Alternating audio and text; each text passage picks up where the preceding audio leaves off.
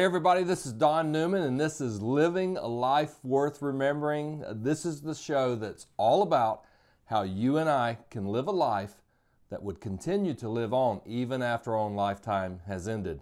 And so I love talking to you uh, every time I get a chance to come and bring something new, share something that uh, I've seen, something that I've learned over the years. I'm real excited about this episode.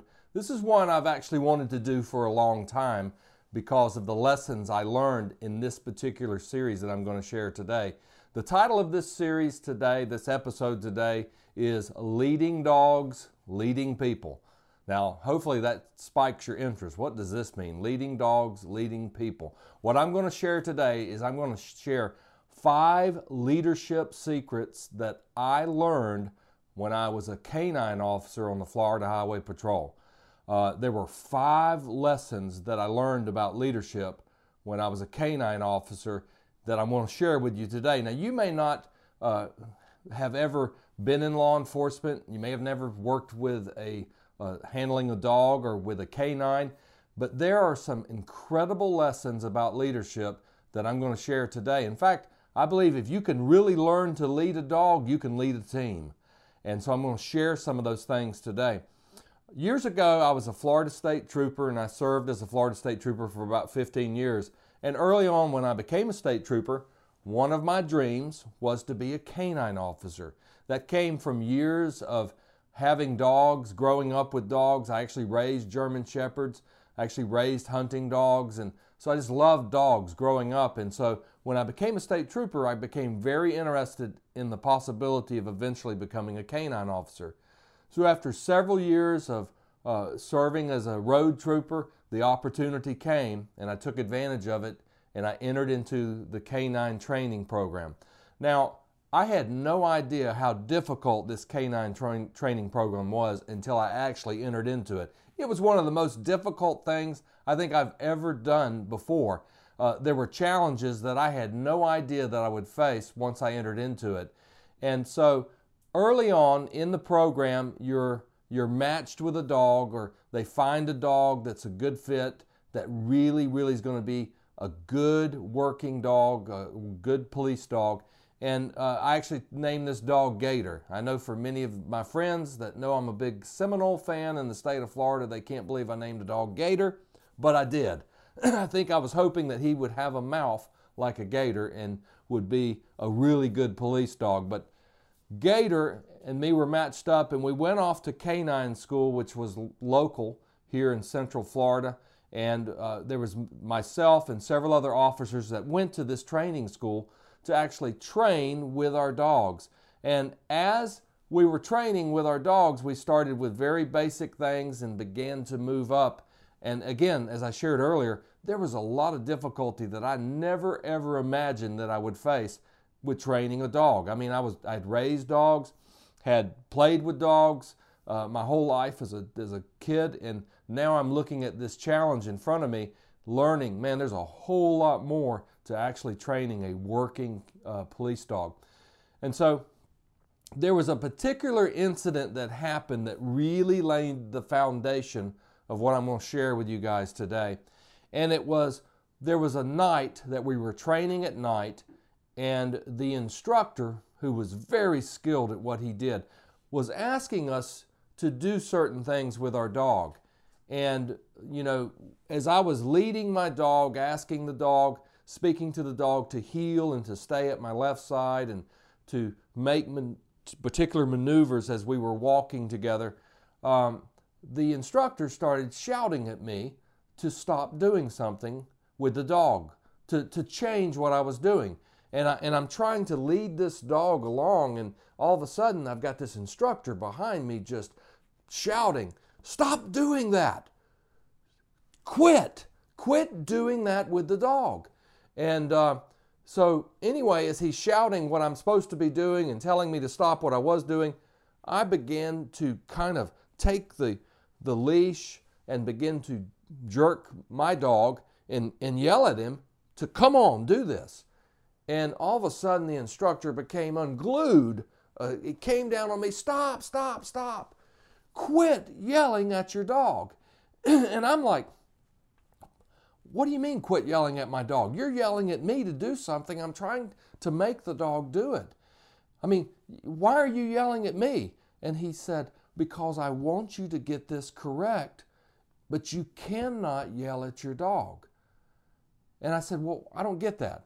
And he said to me, He said, Look, when you're going to be out in the field as a police officer, you're going to have all kinds of stuff going on around you. You're going to have people yelling. You may have gunfire. You may have uh, all kinds of unwanted activity that's putting pressure on you and pressure on the dog. And you've got to be the voice of reason with your dog.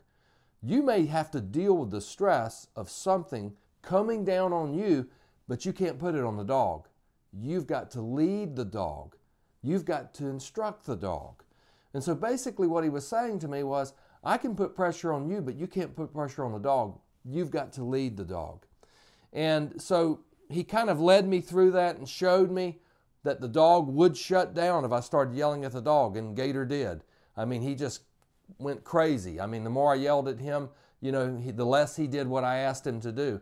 And so early on, I began to see that in canine instruction and being a canine officer, it was very much like being a manager or a leader, or especially a middle manager, that you've got to be able to deal with stress, but you can't pass that stress down. And so you think about, just, just think about some of your favorite leaders over the years in business or uh, school or sports or ministry.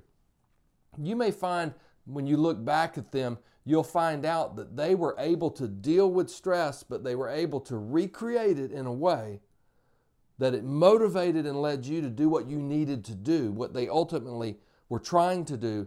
They weren't going to get you to do it just by yelling.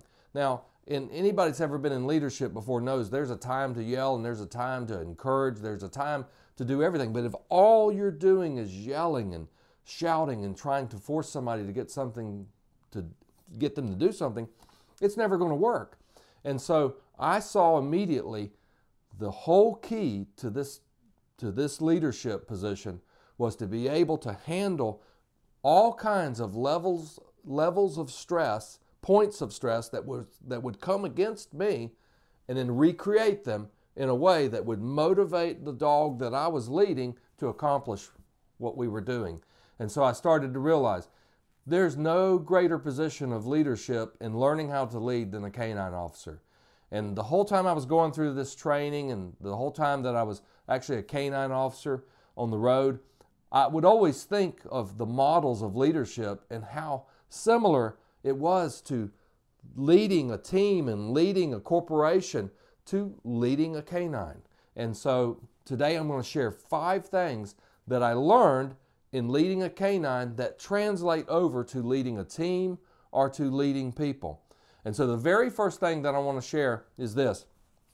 Of the five leadership lessons I learned, this is probably one of the most important, and I shared a little bit about this. Never lead them, a canine or a team, with fear or anger. Never lead with fear or anger.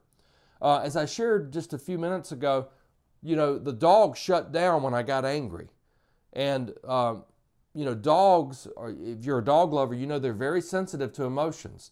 They can tell when an owner's angry with them, and they can also tell many times when you're fearful, and they'll react to that. And so I learned early on that the, there's no replacement for leader, there's no replacement for confidence in leadership. And the dog could register, could read that confidence in me, and could tell if there was confidence or if there was fear or if there was anger. In fact, there was one time I was upset about something, and the trainer came over to me and said, uh, What's going on with your dog? And I said, I don't know. He said, What's going on with you? And I said, Well, I've had a bad, I started to share some inner turmoil in my life. And he said, Go home today, take a break, because your dog's picking up on this. And I thought, That's amazing that that animal would pick up on my own inner turmoil and react to it in the middle of this training. And so he did a wise thing. And so confidence is everything and it's all the things that we need to have in leadership. And when you lack that confidence, you're going to react in a way of fear or you're going to act in a way of anger. And so that steady confidence, you think about great generals that you've heard about in history, that in battle, I mean, everything is going on. I mean, uh, you imagine the enemy is pressing in, there's bombs that are dropping, I mean, decisions that need to be made. And all of a sudden, you either see a leader hiding in a foxhole, or they're retreating, or you'll see a leader that's steady and confident that is instructing troops what to do in the face of, of, of great odds and danger. And that's what I'm talking about, having that confidence. You know, as a leader, we've got to have confidence, and we can't lead with fear or anger. You know, what happens when a, a manager, a leader in a business, comes into an office, slams his door, starts shouting, and all of a sudden everybody realizes, man, he's really upset. Well, if that's an occasional thing that only happens uh, once or twice a year, you know, they know you're human. But if it's consistent, every time there's a problem, you go to that mode, it's going to make people shut down. It's going to make people not be as responsive to following your leadership role. It's the same way with a canine.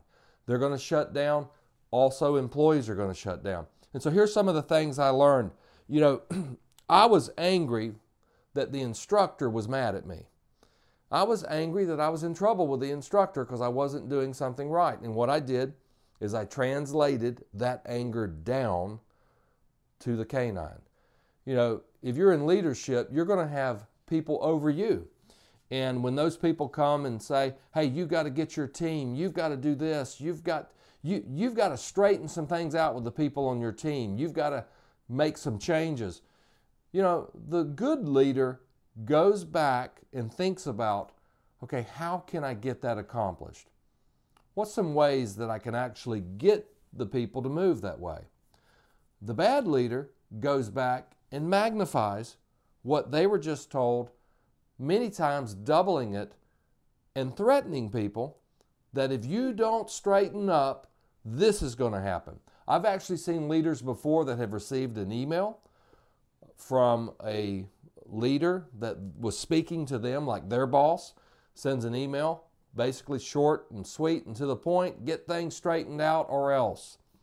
And I've actually seen leaders before forward that email to their team and make statements that are like, um, hey, the boss is really, really upset about what's going on and he wants to know what we're going to do about it. And, you know, I know in that leader's mind, they're thinking, if I can just share with them what's going on, they're going to get straight. But it never works. It never motivates any people, anybody. It never makes those changes necessary to really lead people in the way that they should go. Now, here's the solution. If you're a leader and you're saying, I struggle with this, I struggle with getting in trouble or getting where I feel like I've got to react instead of respond to my team. I, I, constantly struggle with this. Here's the solution, okay? The solution is lead and develop yourself before you try to lead and develop others. Lead and develop yourself before you try to lead and develop others. You know, you need to grow. You need to put positive things in your own life. You need to go and get books or Listen to podcasts that deal with how you can overcome some of these things like anger and fear and, and, and learn how to develop yourself. And you know what? Your team will see the changes happen in you. The employees that work for you or the, the people that you lead or the people that you are leading will see this change start to happen. And guess what they'll do? They'll start to follow and respond as you're changing. But focus more on trying to change you than them. Because if all they know is every time you show up, you're constantly barking at them and trying to correct them, you're never going to get anywhere with them. So never lead people from a place of fear or anger. Second thing I learned from uh, being a canine officer that translates over is this find out what motivates your team. You know, being a canine officer, there was nothing more than important than finding the right dog. And when you had to go and look at a number of dogs and choose one, guess what we were looking for? uh, we were looking for which dog is the most motivated with a play drive. With a play drive. And so many times they'd take a ball, they'd take a rope, they would take something and just see which dog is the most driven to play. And I'm going to tell you the reason why is there's all types of ways that dogs are trained in canine uh, as police dogs. Uh, but the way that the dogs were trained with the method that I went through is that you were training them that if they were looking for narcotics, if they were looking for a particular drug, they were actually looking for their toy. And what we would do is we had scent packs that gave us the ability to put the scent of a particular narcotic or drug or you know i know bomb sniffing there's all kinds of dogs that are looking for particular items but we were able to put that like in a tennis ball and then the dog, all he knew was, I want my tennis ball, I want to play. And he began to relate that smell with that tennis ball. And what we would do is we would hide it and, you know, and have the scent pack in it. And then if he found it, we'd bring another tennis ball out that did not have anything in it and bounce it and he'd chase it and he had fun. And so basically, we were finding what's motivating this dog. The dog wants to play. The dog wants to have a good time. Well, in tracking people, as a canine officer, what we would do is we would have somebody leave a scent pad, basically their own body. They would basically uh, stand in an area so it created uh, the scent, their scent, and then they would walk off and then they would leave little treats in their steps and they would go and hide and the dog would come up and get the scent that was at the very beginning. But then, as he began to move to find where that scent was going, he'd find treats. he'd find something he wanted. And so, literally, when you were training the dog in the very first stages, you were training him based upon what he wanted, which for my dog, it was a hot dog. I cut up so many hot dogs, it was unbelievable. Uh, I mean, I literally every day that we do this training, you know, I had bags and bags of hot dogs. And so uh, Gator, he loved hot dogs. And he, he learned to follow that scent because it led him to his treat. And of course, at the end, when he found the person, they would have a bag full of hot dogs too. And slowly you begin to take the treat away and you know they begin to actually track based upon the scent, not just the treats. But you train them based upon what motivates them. And so for a canine, you find what motivates that dog and you use it to train them, to lead them where you want them to go. Now, you think about leaders and you think about managers. How many of you have ever taken the time to learn what motivates your employees? Is it praise? Is it awards? Is it more responsibility? Is it having their voice heard? Is it awards? I mean, all of those things are important, and I think all of those things are going to be beneficial to everyone. But what really motivates your team? What motivates the people that you're leading? Have you taken the time to recognize that? Because I want to teach you this principle. Great leaders know how to tie together the results they want with the results that the employee wants. And that's what canine officers do. They find a way to tie together the results they want. I want the dog to learn to find these narcotics. The dog wants to play. They learn how to tie that together. And as leaders, if we can learn how to tie those two things together and we can learn how to direct people based upon their motivation, you'll find that people will do more because they're getting the results they ultimately want. And so, learning to find what motivates people what motivates them? You know, one of the sayings that we have in business is some people are make me famous and some people are make me rich. You know, the make me famous people love to get awards, love recognition, love if they've done something great that they're called out. And of course, everybody likes that, but there's some people that's their strongest motivator. The make me rich people, those are people that are looking not only to get a raise and get ahead, but they're looking for opportunity. They're looking to advance. They're looking to grow. And so, again, finding those motivators is important. With my dog, I found what motivated him, and guess what? It allowed me to train him and lead him to be an effective canine. And so that's a that's another point that you want to pay attention to. The third thing that I learned was this. You've got to lead them by teaching them. Um, when my dog Gator uh, was selected, he had a play drive and he had some basic obedience already taught to him uh, that was actually in German, so I had to learn German uh, on some of the commands. But as far as tracking, as far as biting, as far as uh, narcotic searching, and all those different things, he had no idea what to do. He had to be trained. He had to be trained. And, you know, I think about the training and the things that had to go on, it had to come from me. There had to be a method of training.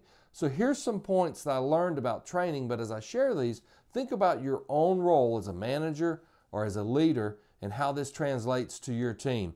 The first thing was this is I had to build a foundation.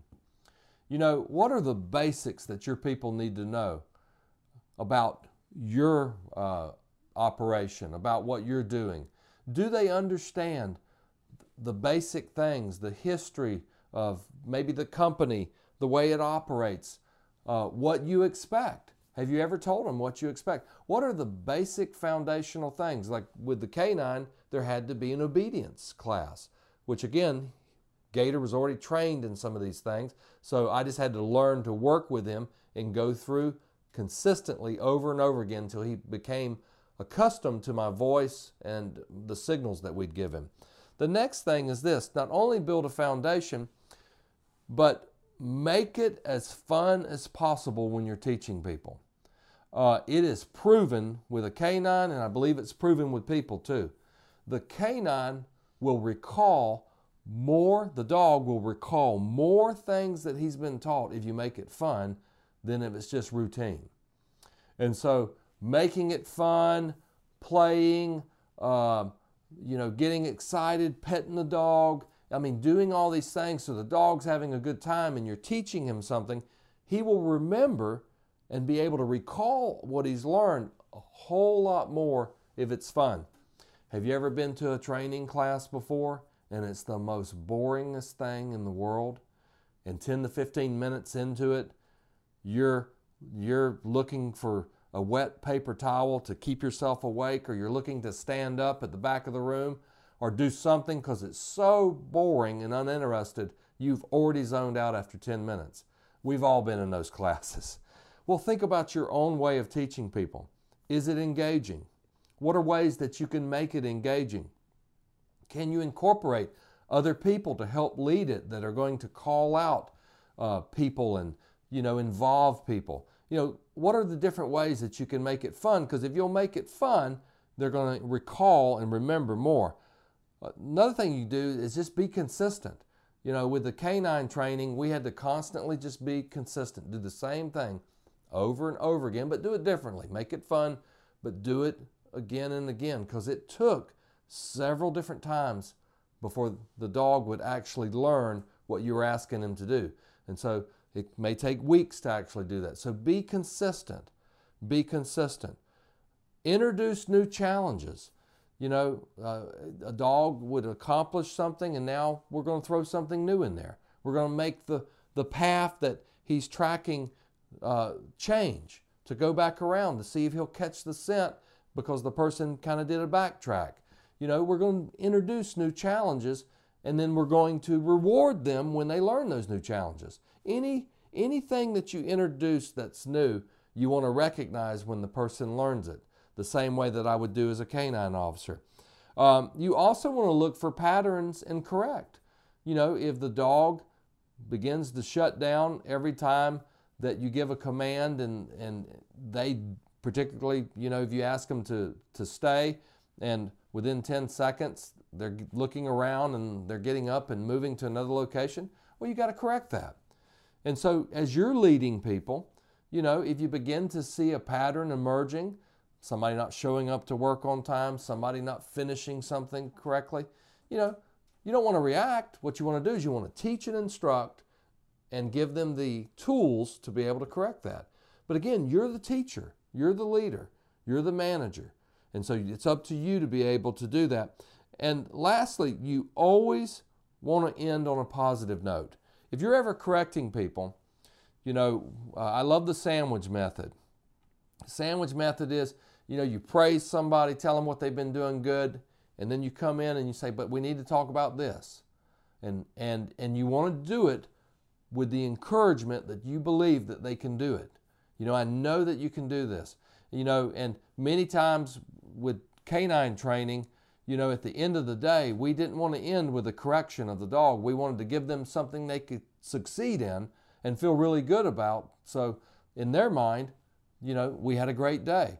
Same thing with training people. You know, you want to be able to end on a positive note. So maybe begin with something positive, bring the correction, but then come back. Praise them for what they've been doing well. Tell them you know that they can do it and end that period of time that you're having to work with somebody on a positive note. But all these things have to deal with teaching. And so, again, I learned that as a canine officer. Leaders and canine officers have got to be teachers. The fourth thing that I learned was this, and this is really big. As a canine officer and as a leader, you need to reward them often. Reward, reward, reward. Uh, you know, basically, what you reward, you will get more of.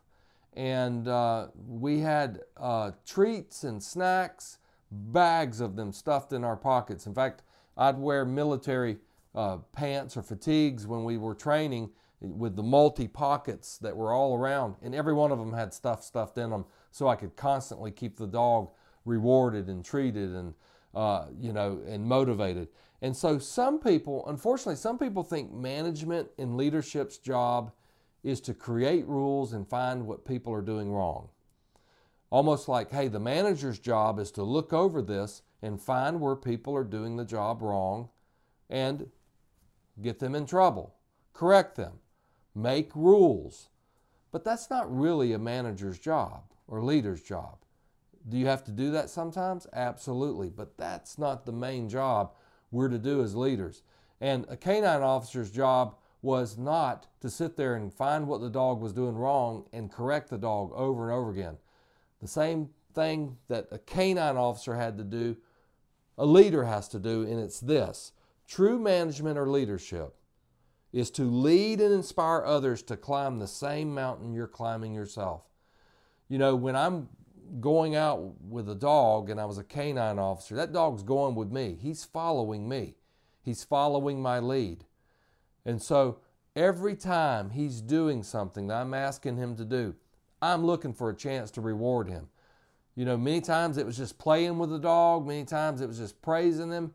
I mean, constantly talking to him, you know, using the tone of my voice so that he knew I was happy with him. And, you know, he's following me. And if he does something good, I'm going to praise him because I want him to continue to do it again. Well, you're doing the same thing as a leader. You're trying to inspire people to follow you and to climb the same mountain that you're climbing. And, you know, the question is if you turn around and nobody's following you, are you a leader? You know, leadership is not position, it's influence. And too many leaders they miss the point. They, they see their position as okay, my job is to show up to put the fire out. My job is to show up to, to change something if it needs change. No, your job is to inspire, instruct, and direct, but to lead people into success the same way that I would lead Gator into success to be successful. But to be successful, you've got to learn to reward often.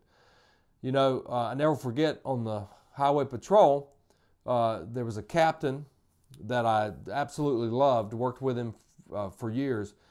And this captain made a decision on his own, I believe, to get a plaque and make a Trooper of the Month every month.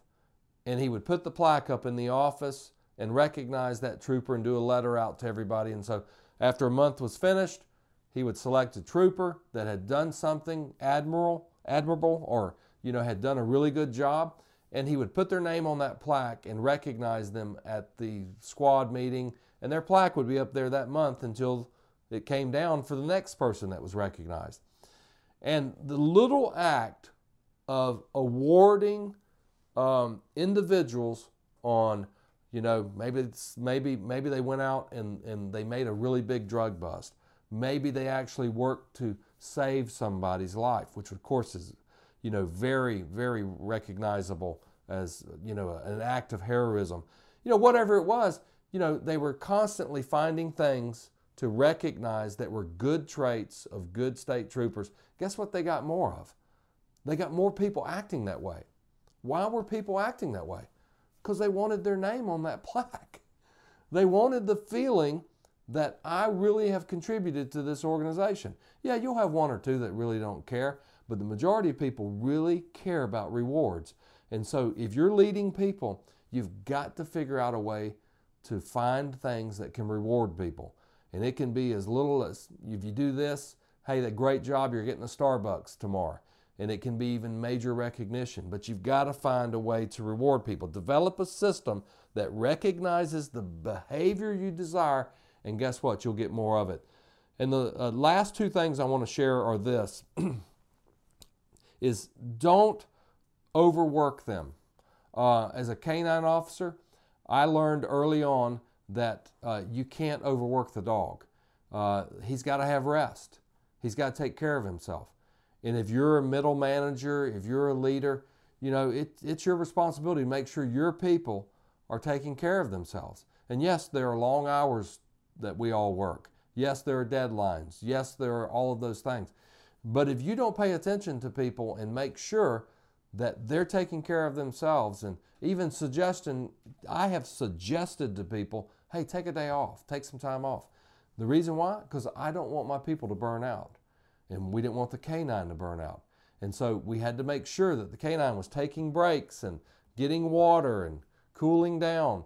You got to do the same thing too. It seems like it's common sense, but we forget they're dependent on our leadership. And sometimes we've got to step in and make sure that they're taking care of that. And the last thing that's important that I learned as a as a as a leader, as a, a canine leader, that really uh, translates over into leadership is you got to spend time with them.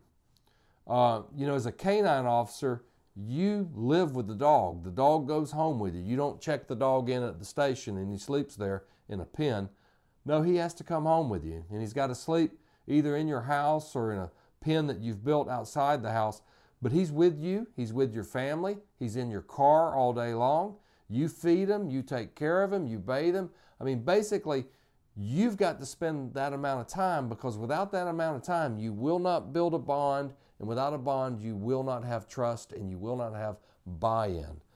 And so, while there's a level of separation that every leader needs to have with their team, uh, a level of separation that basically, you know, they know that you're the boss. You're not just the, the chummy buddy that they can just tell you what to do. Yeah, there has to be a level of separation. You need to have a relationship with the people that you work with. You need to have relationship with the people you lead. Uh, the greatest organizations in the world, you will find leaders that they will have relationship with the key people that are around them because they can't influence people that they're not in relationship with. And so you got to spend time with them. You've got to play with them. You know, uh, some of the uh, most successful CEOs go and play basketball or they do sports with their leadership team. Why do they do that? Because the philosophy that we work hard and play hard has to be in that leadership team. And so I learned early on that to be a successful canine leader uh, and lead a canine successfully, I had to spend time with Gator. I had to talk with Gator. Gator had to trust me. Gator wanted to be with me because we had a relationship. He wasn't just a dog that I pulled out of the closet and took to work. He was a, a, a partner and you've got to do the same with the people that you're that you're leading. And so, just take a couple of these principles that I've shared today. I've, I, you know, I've shared five or maybe six principles that really, really translate into how you can be successful in leadership based upon what I learned in leading a canine. And as you look at where you need to make changes, make those changes and watch what happens to the team that you're leading. Watch what happens to how people respond because people will respond to you if you're leading them correctly. They always do and they always will. Well, until we talk again, this is Don Newman with Living a Life Worth Remembering.